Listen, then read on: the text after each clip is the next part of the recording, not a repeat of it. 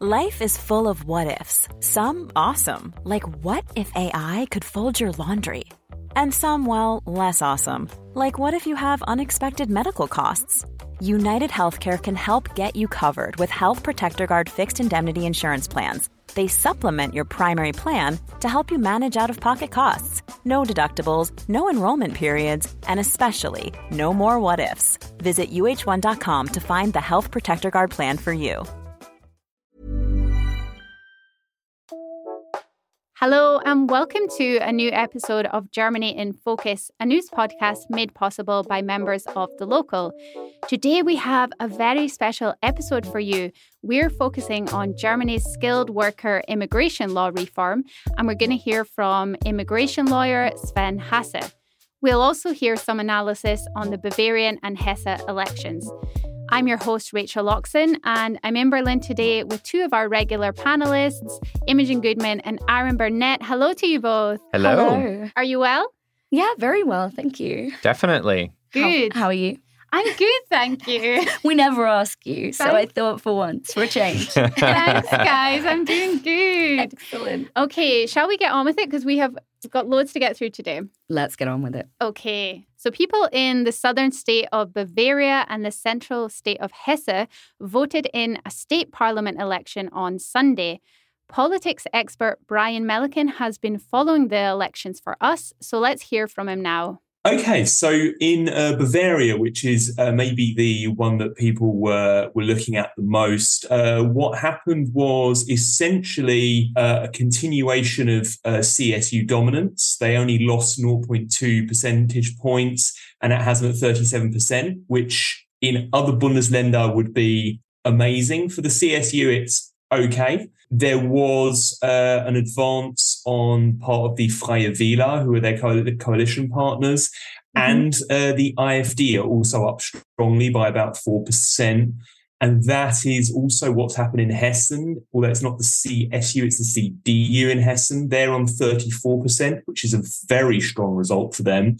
Uh, but the AfD have also uh, come up to 18%, which gives them their highest ever result in a uh, former West German state. The Greens in both states are roughly uh, where they were uh, before, quite a stable result for them, maybe unexpectedly. I think they're probably quite happy about that. The SPD in both states performed very badly. In Hessen, they're at 15%, which is, you know, in Hessen for them, a very poor result. In Bavaria, they're at 8.6%. They've never been strong in Bavaria, but, you know, as a party of government, falling below 10% is it's really bad. And the FDP also had a very, very bad uh, set of results. They're out of parliament in Bavaria. They uh, didn't make it past the, I think it's 5% minimum in Bavaria. They made it in in uh, Hessen, but by the skin of their teeth. So, Brian, in your opinion, who are the real winners and losers in all of this? Yeah, so there's um, a couple of big winners. The CDU in Hessen specifically, 34% these days is a very strong result. And unfortunately, the, the AfD, the Alternative for Germany, you know, coming in at just shy of 20% in uh, an established West German Bundesland is for them something they've been aiming to do for years. And uh, now they've managed it. And it really does establish them there was always a, a, suspicion that they were maybe just an East German protest party. Those suspicions uh, are now, unfortunately, uh, history. They're the big winners. Um, there's a couple of people who aren't winners, but will be saying, whoosh, uh, today. One of them uh, is Markus Söder in Bavaria, who, as I said, he lost 0.2 percentage points. But you know, that still leaves him with a 37% share of the vote and looking at least like he's not going to be deposed. And the Greens will also, as I said, be saying, phew, they didn't get any new votes, but they didn't lose any old votes. They have seem to have a strong core uh, set of core voters, and that they are remaining loyal to them. The big losers are the SPD and especially Nancy Faeser, who is in the SPD in federal government as the interior minister, uh, as the minister of the interior. She was their candidate in Hesse. She comes from Hesse. she's well known there. She was the leader of the opposition for almost 20 years. And for her to perform so badly really is a slap in the face. Why do you think the far right did well in both of these states, particularly in Hesse, as you mentioned? Yeah, so Hesse has some previous on this. The AfD was founded there, uh, for example, and Hesse has in the past been, unfortunately, and it's quite hard to imagine when you're in Frankfurt, which seems so cosmopolitan, but it's always been a, a, a state that's been liable to drift to the right. It did so in the 90s uh, with the uh, the Republikaner, who were a very unpleasant uh, right wing extremist outfit. Hesse also became infamous for, for, a state election campaign under, I think it was Roland Koch at the time, who essentially ran his campaign based on getting rid of foreigners. There was even a petition where you could sign sign against foreigners, um, and unfortunately, they, they, did very well with that at the time. So, yeah, Hesse does have some specific characteristics that are, you know, maybe quite unpleasant. But then there's also just the more general, you know, why are people flocking to the far right? Yeah, if I could give you the answer to why that is and what you do about it, then I'd be in politics myself. But we're clearly living in in worrying times, and people are looking either for somebody who's going to give them an easy answer, or potentially are aware of how dangerous it is to vote for the far right, but are doing so out of protest. Germany's new skilled worker immigration law, or the Fachkräfteeinwanderungsgesetz, oh, hopefully I said that right, has been rubber stamped by authorities and will come into force in stages starting from next month. So, first, we are going to hear from Berlin based immigration lawyer Sven Hasse, and then we'll have a chat about it in the studio. I asked Sven what's changing for workers who want to come to Germany from outside the EU the parliament has already voted and it's not on the process anymore like the naturalization. So uh, it is clear when uh, several steps come into force and we have different modifications of the skilled workers act. To come to your question what is the big change or what is the announced big change? At the moment immigration is only possible for skilled workers if you have a recognized degree or a recognized vocational training and that is intended to change in future. It is okay if you have a foreign degree and the recognition can either be done in Germany or you could even get a residence permit without a formal recognition. And there are several instruments in the law. One is, for instance, from March next year on, the experience pillar, so it is called, that allows persons holding a foreign professional qualification with a training of not less than two years that they uh, can get a residence permit in Germany. The further requirement is that the degree they have is already recognized in their country and they have two years of professional experience in the last five years. So you see, there is uh, there are a lot of conditions in the law that is uh, typically German, I'd say. So one uh, one does it uh, very uh, clear, but on the other hand, very bureaucratic. And one has to see that's of course maybe the big obstacle of the changes. Uh, they might be a little bit bureaucratic let's come to another change, which is uh, which comes into force in June next year. So don't ask me why one is in March, the other one is in June. Um, but the one in June is the opportunity card, um, which is a so-called point-based system, and you can get a residence permit for job search actually for a year.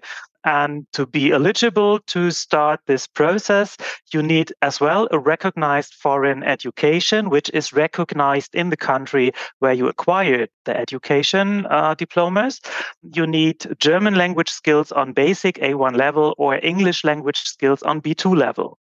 And if you have that, you can start the process and you can uh, gain points. And points um, are about, awarded for professional qualification, experience, language skills, age, and uh, even uh, previous days in Germany uh, with uh, with a residence permit.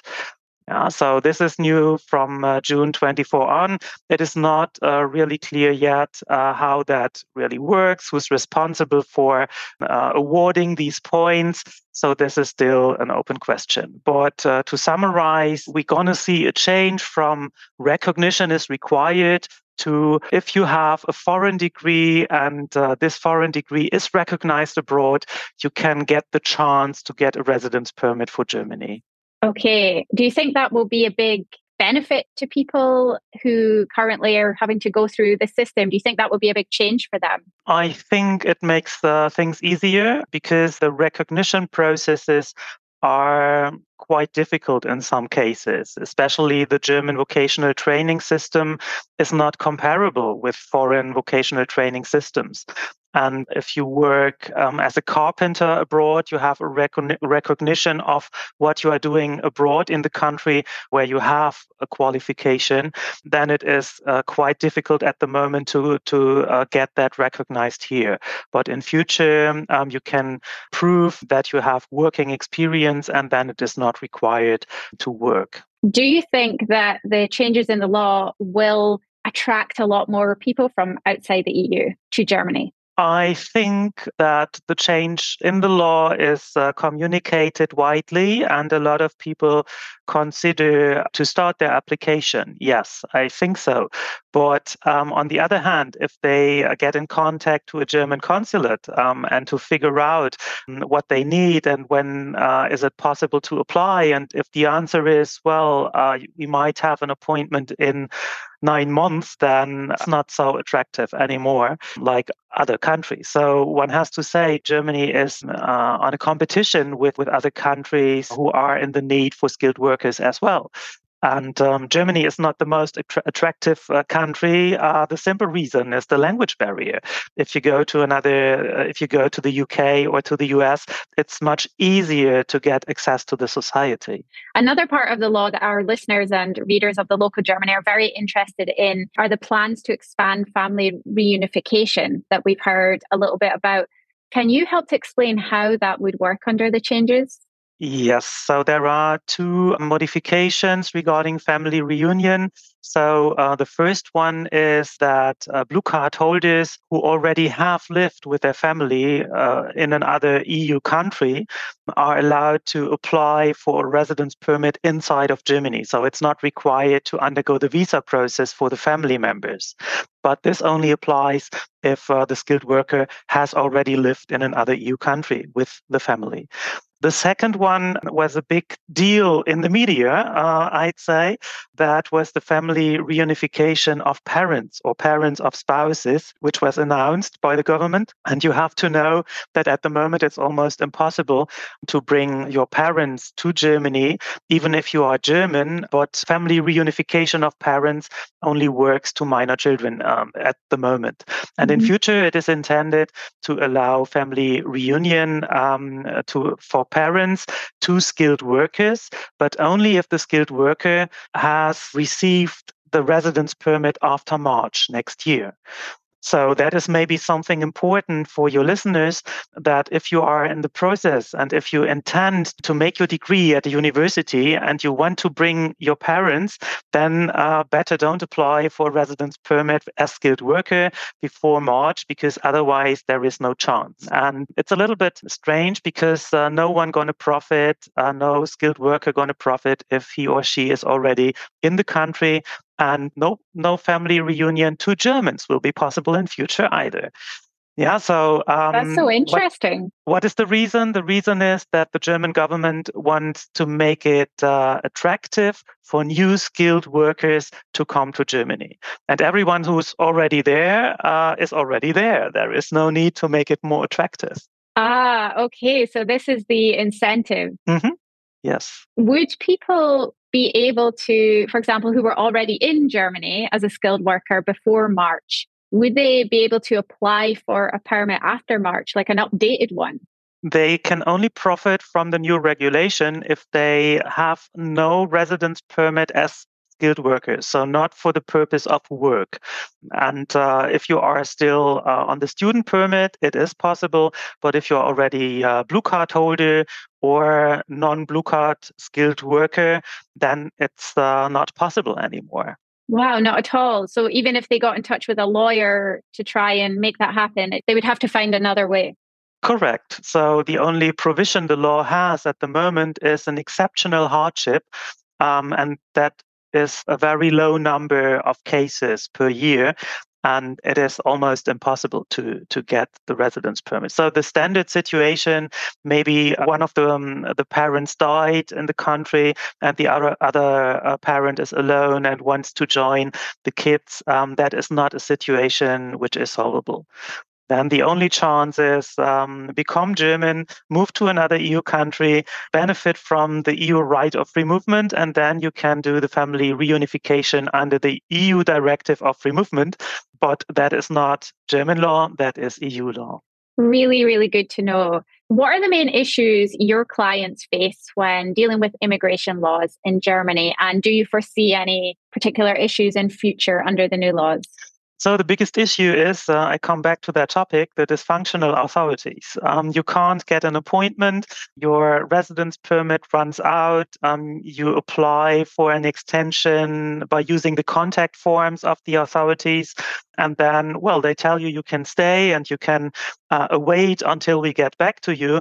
But a lot of my clients want to travel in the meantime. Yeah. And um, mm-hmm. this, this is the biggest issue and this is the biggest problem uh, skilled workers face. And there is not really a remedy. And the only thing one can do is one can try uh, one can try to get in contact by uh, using the appropriate ways, the contact forms, telling the authority one has the need to travel so that they at least issue a temporary uh, permit or temporary paper. So I think the legal situation is not so bad but the authorities are not very uh, well equipped to handle the applications.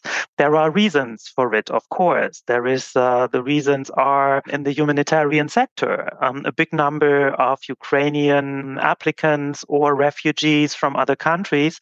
But yeah, one has to maximize the capacity of the authority um, there is no other way. Maybe a digitalization um, helps a little bit, but that's nothing you can uh, decide today and uh, change the situation tomorrow. We haven't talked about this yet, Sven, but there are some changes coming in in November to the, especially to the EU blue card, the salary thresholds being lowered. Do you think that that will really be an incentive for more people to come to Germany? Mm-hmm. Yeah, the blue card threshold is uh, lower from November 18 on. That is uh, the first step of the modification because it's uh, easier the, um, just to modify the figures. And uh, the minimum income, which is for the big blue card 58,400 at the moment, going to be uh, 43,800. And in shortage positions, the threshold, uh, which is at the moment at 45,500, going to be less less than 40,000 plus more uh, professions are involved in shortage positions Plus, you can get uh, the blue card under the minimum income if you have your graduation not longer than three years. So that uh, will allow a lot of people uh, to, to get the blue card who are under the residence permit as skilled worker at the moment. So that makes it more attractive because the blue card is faster uh, to get the permanent residency and in some other details a little bit more uh, liberal if you move to other countries, it's easier. Uh, so I think uh, the blue card becomes uh, more attractive indeed. Um, another change going to be um, if you have a recognized degree at the moment, um, you need to have an appropriate job opportunity that has somehow to do with your degree. And from November 18 on, this is a little bit liberalized. So if you have a recognized degree or vocational training, you can take up every skilled worker position. So you can't work in a helper job, but um, you can work um, in a qualified position in a completely different field. That is new from November 18 on, and that's going to liberalize the situation for a lot of students who are struggling after uh, their graduation to find an appropriate job in their field. And is it also the case that if someone, for example, an, an, IT worker is on a skilled worker residence permit currently, can they change? Can they apply for the EU blue card after the changes? Definitely, they can. Um, there is uh, a special provision, uh, or are some other provisions for IT specialists. But uh, if someone did not qualify for the blue card because of the income before November 18, one can get the blue card, one can update the residence permit. The main issue people might face, uh, well, are the, the appointments um, at the immigration. Depending on the, the local practice of the immigration, it's maybe not required to update it, uh, by the way. So, uh, for instance, the Berlin immigration, they have the practice that it is, uh, if you apply for permanent residency, it is fine for them if you worked um, under blue card conditions for the required period of time. And it is not required that you hold the blue card in your hands. So, you could directly update if, if you qualify for the blue card um, and uh, the skilled worker residence permit is uh, still valid, you could directly update to the permanent residency after 21 months um, of working under blue card conditions. However, make sure that the local authority has the same approach. And uh, if they don't have that, uh, then maybe it's a good idea to get the skilled worker residence permit updated really helpful. Lastly, Sven, do you think this whole reform brings about a cultural shift in Germany? For example, a more welcoming culture? I hope so. So um, Germany has never seen itself as country of immigration uh, like the U.S. or Canada, and immigration has been viewed um, from humanitarian perspective uh, for decades. And society must learn to appreciate diversity in any of any kind. And um, I think that foreign workers will certainly help to bring that change in mind. And of course, um, the shortage of skilled workers brings the need to change the mind. Hey, it's Ryan Reynolds, and I'm here with Keith, co star of my upcoming film, If, only in theaters, May 17th. Do you want to tell people the big news? All right, I'll do it. Sign up now and you'll get unlimited for $15 a month in six months of Paramount Plus Essential Plan on us. Mintmobile.com slash switch. Upfront payment of $45 equivalent to $15 per month. Unlimited over 40 gigabytes per month. Face lower speeds. Videos at 480p. Active Mint customers by 531.24 get six months of Paramount Plus Essential Plan. Auto renews after six months. Offer ends May 31st, 2024. Separate Paramount Plus registration required. Terms and conditions apply if rated PG. It's that time of the year. Your vacation is coming up. You can already hear the beach waves feel the warm breeze, relax, and think about work. You really, really want it all to work out while you're away. Monday.com gives you and the team that peace of mind. When all work is on one platform and everyone's in sync, things just flow wherever you are. Tap the banner to go to Monday.com.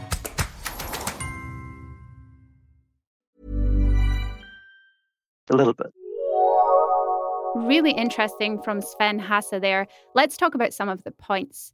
So, Germany has got a lot of competition up against other countries, especially the English speaking ones.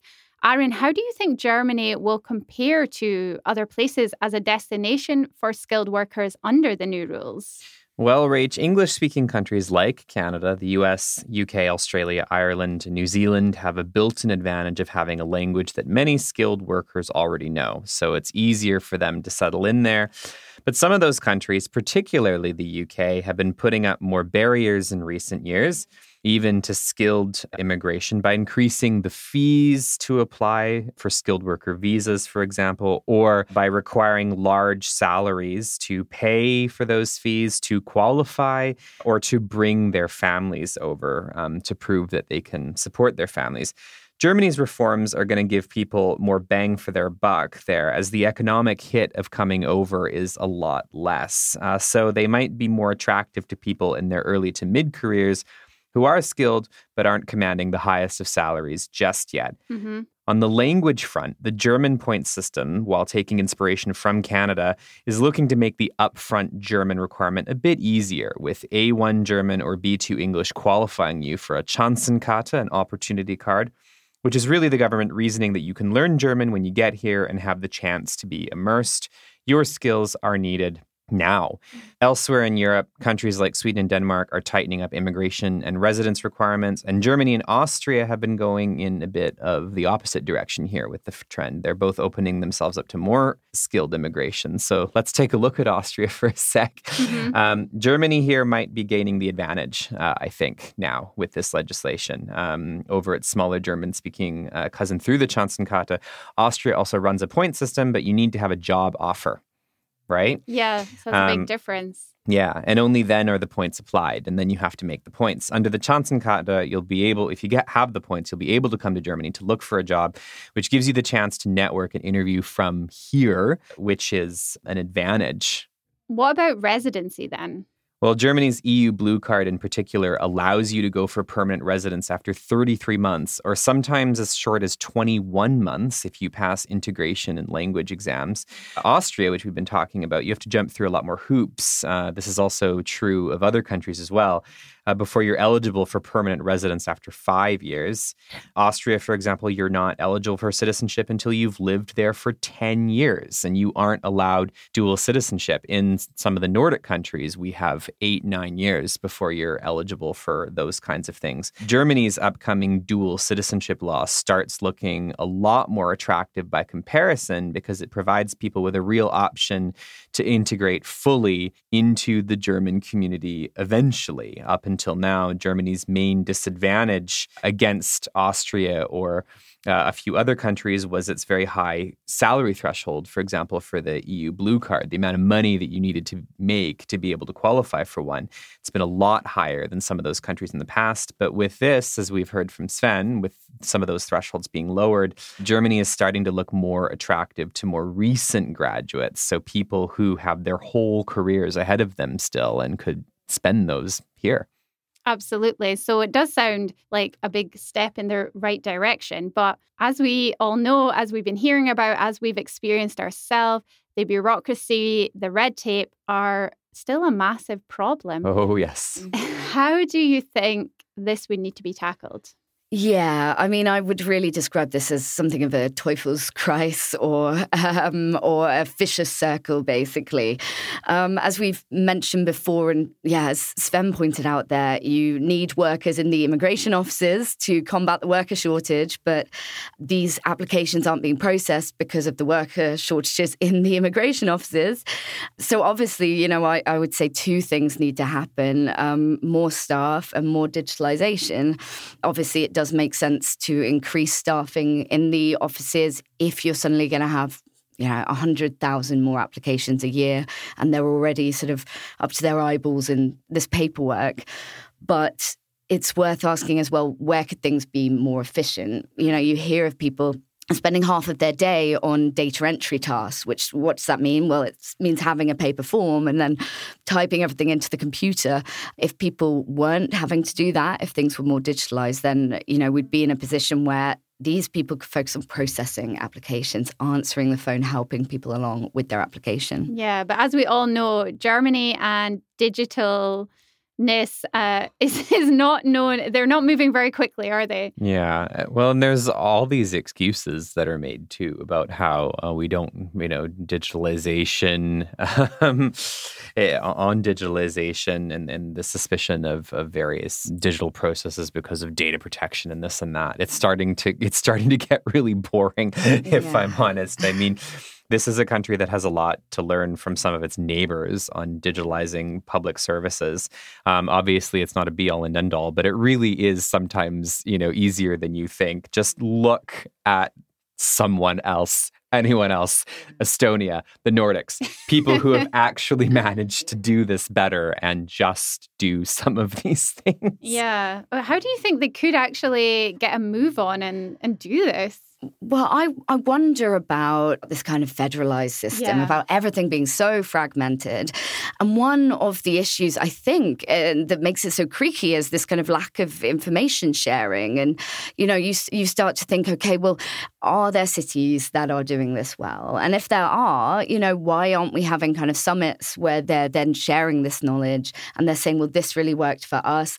Why isn't there a, a sense of kind of coordinating these mm. efforts to move them? Them on. And, you know, you might even kind of say, well, in the meantime, while we're sorting out these digital processes, could we perhaps have a situation where a tiny part of Brandenburg, which barely has any sort of immigration, uh, you know, per year, could they take on some of the processing work for Berlin? And I think you would probably say that to a local politician. They would start tearing their hairs out and saying, "Oh no, they're impossible, impossible." Is it impossible, or do you just need to rethink this? I don't know. Mm-hmm. Mm-hmm. Yeah. Just, just just do it. like stop discussing and just do, I suppose. Yeah, absolutely. And I mean, we've also talked about the importance, I, myself, and we attached to learning German on this podcast uh, in a recent episode, especially. But I still think that's an important sign of respect for the country you're making your home. But to expect people who are just getting here to be able to deal with immigration authorities in advanced bureaucratic language when they're still learning how to ask for directions or order a drink is, well, it's a lot. so, mm. expanded service offerings in English could only help matters, I think, as well might also help with the staffing issue. You know, if you set that hurdle and you say right. you have to speak perfect German, well, could there be a department that is focused on kind of foreign languages? And could people who don't speak perfect German maybe take on those jobs and mm. cater to the people who also don't speak German? Could also be a way of uh, kind of moving things along a little bit with uh, with regard to staffing, at least. Guys, we got to get you in there. we got to get you into running the immigration services, perhaps. Oh, I, I, I think yeah, I don't well, know if they want us. I, we might I, expect too much. My uh, my application has been sitting on Olaf Scholz's desk for a couple of years now. I'm sure he's just um, not got around to reading it. I don't know how how prepared they'd be for us cracking the whip, if I'm honest.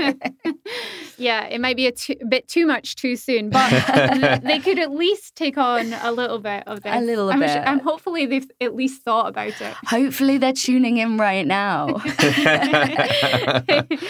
Guys, I would love to know what are your thoughts in general on the upcoming changes to the immigration law?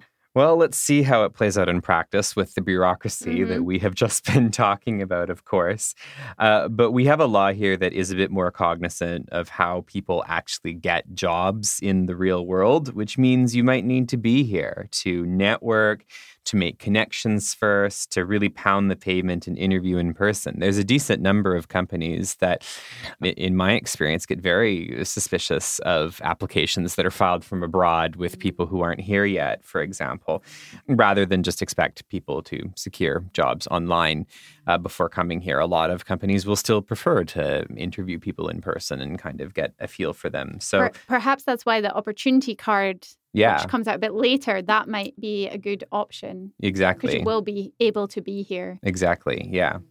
Yeah, my impression is also that I I wonder if, you know, the devil's kind of in the detail here that um, actually some of these seemingly smaller changes, you know, things like the blue card threshold, salary mm. thresholds being mm-hmm. lower, also, yeah. you know, allowing people to work in a sector that isn't directly related to those their degree. You know, these little things that might sort of get lost and, and sometimes even in our, you know, reporting of these things actually might be the things that really make a huge difference because they really speak to these kind of small hurdles that can just trip people up you know, yeah, I've got a d- degree in natural sciences, I've learned programming along the way, I can get a tech job. But oh, wait, I can't because the government expects me to be in this very narrow field. Mm-hmm. Um, so those kind of things I think are great. And as Aaron says, really acknowledge the realities that people are kind of working in. Also, I think, uh, as Imogen was just saying, the salary threshold uh, that you brought up right now, we do seem to perhaps have a law on the table now, which, unlike some other countries, um, seems seems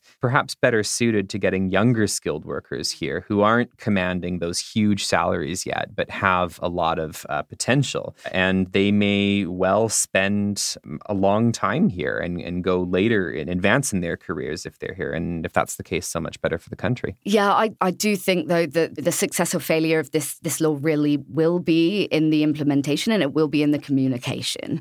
And what are the point? What is the point of making all these great changes if they are still not very transparent? Transparent, if people Mm. are confused, uh, people, uh, that is generally the response when these new laws happen in Germany. People feel a bit overwhelmed, a bit confused. So they need to get the info out there about the routes, like the points based system, and they need to make it transparent. They need to have step by step information in English so people who don't have an immigration lawyer, don't have time to dig through loads of German documents, can actually, they know what the route is and, and you know, what the steps, uh, what steps they need to take. So I think that's going to be a really huge part, and we won't know how that is working until this comes into force. That's a Absolutely. That's a big point. I mean, the law itself seems more reasonable on language. It gives people the opportunity to learn from a position of having work here so they can support themselves and integrate in the community and practice German while they are actually here. The flip side of that is that you hope that people coming here will actually do that. But if the bureaucracy remains, you know, in a whole bunch of confusing German, you know, that you, wonder sometimes if if if that um, might defeat the purpose. So I guess we'll we'll see on implementation. One thing that I would add that I talked about with Sven is that the Make It in Germany site is a really helpful resource and it is in quite a lot of languages, different languages. So that is really helpful. I mean, it is uh, still, of course, confusing. And there are also a lot of details that haven't been clarified yet. I think even in the government, for example, who is working with qualifications being kind of ticked like, yes, they are accepted by the country in question who's kind of processing that at this end. Absolutely. Hopefully, they won't spend months arguing over that kind of thing. And hopefully, we just get clear, quick decisions that are transparent, that people understand. And there's one last thing uh, that we can say as well. I mean, the the law. Uh, the success of the law also depends on the success of another law, I would argue. And that is, let's not forget our favorite new piece of draft legislation that we love to report on at the local Mm. Germany. Uh, and that is the dual citizenship law. Now, as we've been saying before, we do hope that people actually learn German when they come here. But the under that law, the uh, language requirement for both permanent residency and then citizenship remains B1. So it's a good incentive to learn. You can have a great uh, skilled immigration law, but if you don't provide people with the opportunity to realistically integrate into the German community while maintaining their ties with their homelands in a world that is smaller and more globalized, you're just not going to be as attractive, period. So we hope to see uh, some movement before the end of the year on that dual citizenship law. We have heard the beginning of November, so stay tuned for that. Yeah, that it will be debated in the Bundestag. Yes, exactly. That the Bundestag will finally get to it and hopefully pass it to the Bundesrat before the end of the year. Definitely. They go hand in hand, this uh, reform package. It was interesting to hear about family reunification only applying to people who, the changes only applying to people who apply after March 2024. What do you think about that? Yeah, I think, you know, as Sven said, uh, you know, the message here is really clear. Um, if you're not here yet, we're going to pull out all the stops. If you're already here, we're not really committed to making life easier for you.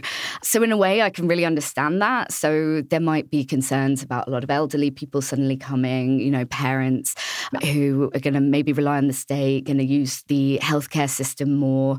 So, I understand that. And I would also predict that had they done that in a sort of um, in a sort of back backwards working way, then the right wing press would have had an absolute field day.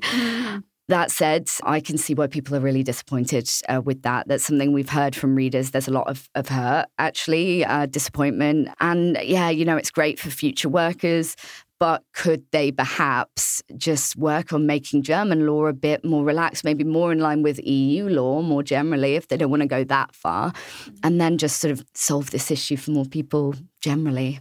Well, the idea that you don't have to worry about keeping people who are already here is also a bit of an interesting idea. Uh, we all know family circumstances can change and that um, things that aren't, you know, true today could be true tomorrow. And someone who can't bring their family here as and when it becomes important may well decide to go elsewhere, including within the EU, which, um, as Imogen was saying, uh, their um, EU law seems to be a bit more relaxed on this particular question. So you might go to another EU EU country, and you might take your skills there, and there's no guarantee that Germany is going to get that person back if that happens either, right? Mm, yeah, absolutely. Imogen, you put a survey out to readers, which you'll be writing up soon on the local Germany. What's the general feeling? Uh, yeah, well, I mean, I'd say generally our readers did have a really positive view of the changes. So almost two thirds, that's 64% of our respondents said they approved of the new law, while around sort of 29% said they didn't. But I would say the responses could be summarized as a step in the right direction, not quite there yet. Uh, so, interestingly, almost half of our respondents actually said that family reunification changes were the most significant thing about the law for them. Uh, while others mentioned the lower blue card salary threshold, the opportunity card, so this points based system, and the new benefits and incentives for international students. There was quite a lot of annoyance, as I mentioned, at the fact that a lot of big benefits and especially family reunification will only apply to future generations of migrants rather than the people who are already here working and already paying their taxes. I think people also pointed out, uh, which is something we've been talking about, that there is much more Germany can do to improve things for foreigners, either making the system easier to understand, providing a more welcoming environment, offering more information in English, and just trying to speed up the processing of applications or actually giving people appointments uh, within a reasonable period of time. Other people also mentioned that they felt the new immigration laws wouldn't necessarily change the fact that a lot of German employers might be prejudiced against migrants or people with foreign names. And while these outdated views persist, uh, Germany still will not be an easy place to settle in. As I said, people do feel this is a step in the right direction. But yeah, there's a lot more that could be done. Another thing I wanted to chat about Germany is dealing with an influx of migrants at the moment, and the coalition government is struggling to figure out how to deal with the situation. A lot of asylum seekers or people just looking for a better life. How do you think this all fits together? The, the skilled worker immigration reform with the number of asylum seekers trying to get to Germany? Well, let's not forget that plenty of the refugees and asylum seekers who have come to Germany in the past, whether from Syria and particularly from Ukraine recently, have indeed uh, had or do have many of the skills that Germany currently needs, uh, but have a problem getting their credentials recognized. Now, if you have specific questions about the, this kind of thing uh, as it relates uh, to you, then do seek out the advice of an immigration lawyer. But this law is intended to make some of those questions around credentials a little bit easier. And I expect that that will open up more opportunities for legal immigration to Germany, which is sort of the whole point. Refugees and asylum seekers are a different matter, as running for your life means you're not always going to have the time to wait for the right visa, of course, even if you do qualify. Uh, but economic migrants who choose to come to Europe illegally may end up finding a more skeptical German public and politicians who might well ask, look, we've opened up more legal routes for you to come. Is there a reason you can't use those? Yeah, I mean, I, I think this is this is a very interesting issue, uh, you know, in Germany right now. And I, it, for me, I'm just amazed by how much cognitive dissonance there is here. You know, on the one hand, they're saying, "Oh God, what are we going to do with all these people who of working age who happen to be in the country, and how are we going to process them?" and on the other hand, they're saying, "Oh God, you know, how can we get people of working age into the country and put them to work?" We do have sort of a, a particularly interesting scenario with the, the, two tracks, right? We have the the people largely from the global south. Uh, we have refugees, people from Syria, also economic migrants, as as Aaron said, and then we have the Ukrainians. Mm-hmm. Um, and the Ukrainians don't have endless waits. They can work straight away. And actually, the stats are showing that a lot of Ukrainians who have been here just over a year, they are either working or they're studying German. And I think that maybe might be a lesson of, you know, is it really about telling people not to come, or is it about treating them the right way when they're here and finding the best way to integrate them into work and into German society? So I think that's going to be a conversation that we we carry on having and that is going to be a big sort of part of this puzzle to solve for the government. Really good points from you both there. Thank you so much. I really enjoyed that discussion. That's all for this week. Thank you so much for listening, and please leave a review or rating wherever you listen to your podcasts. This week's panelists were Imogen Goodman and Aaron Burnett. Our guests were Brian Melican and Sven Hasse, and our sound engineer is Rhys Edwards. We are taking two weeks off the podcast and we'll return in the first week of November. So remember to hit follow on your wherever you listen to your podcast so you get our updated episodes. I'm Rachel Loxton, and until then, take care. Hi, I'm Daniel, founder of Pretty Litter. Did you know cats tend to hide symptoms of sickness and pain? I learned this the hard way after losing my cat, Gingy. So I created Pretty Litter, a health monitoring litter that helps detect early signs of illness by changing colors, saving you money and potentially your cat's life. Pretty Litter is veterinarian developed, and it's the easiest way to keep tabs on your fur baby's health right at home. Go to prettylitter.com and use code ACAST for 20% off your first order and a free cat toy. Terms and conditions apply. See site for details.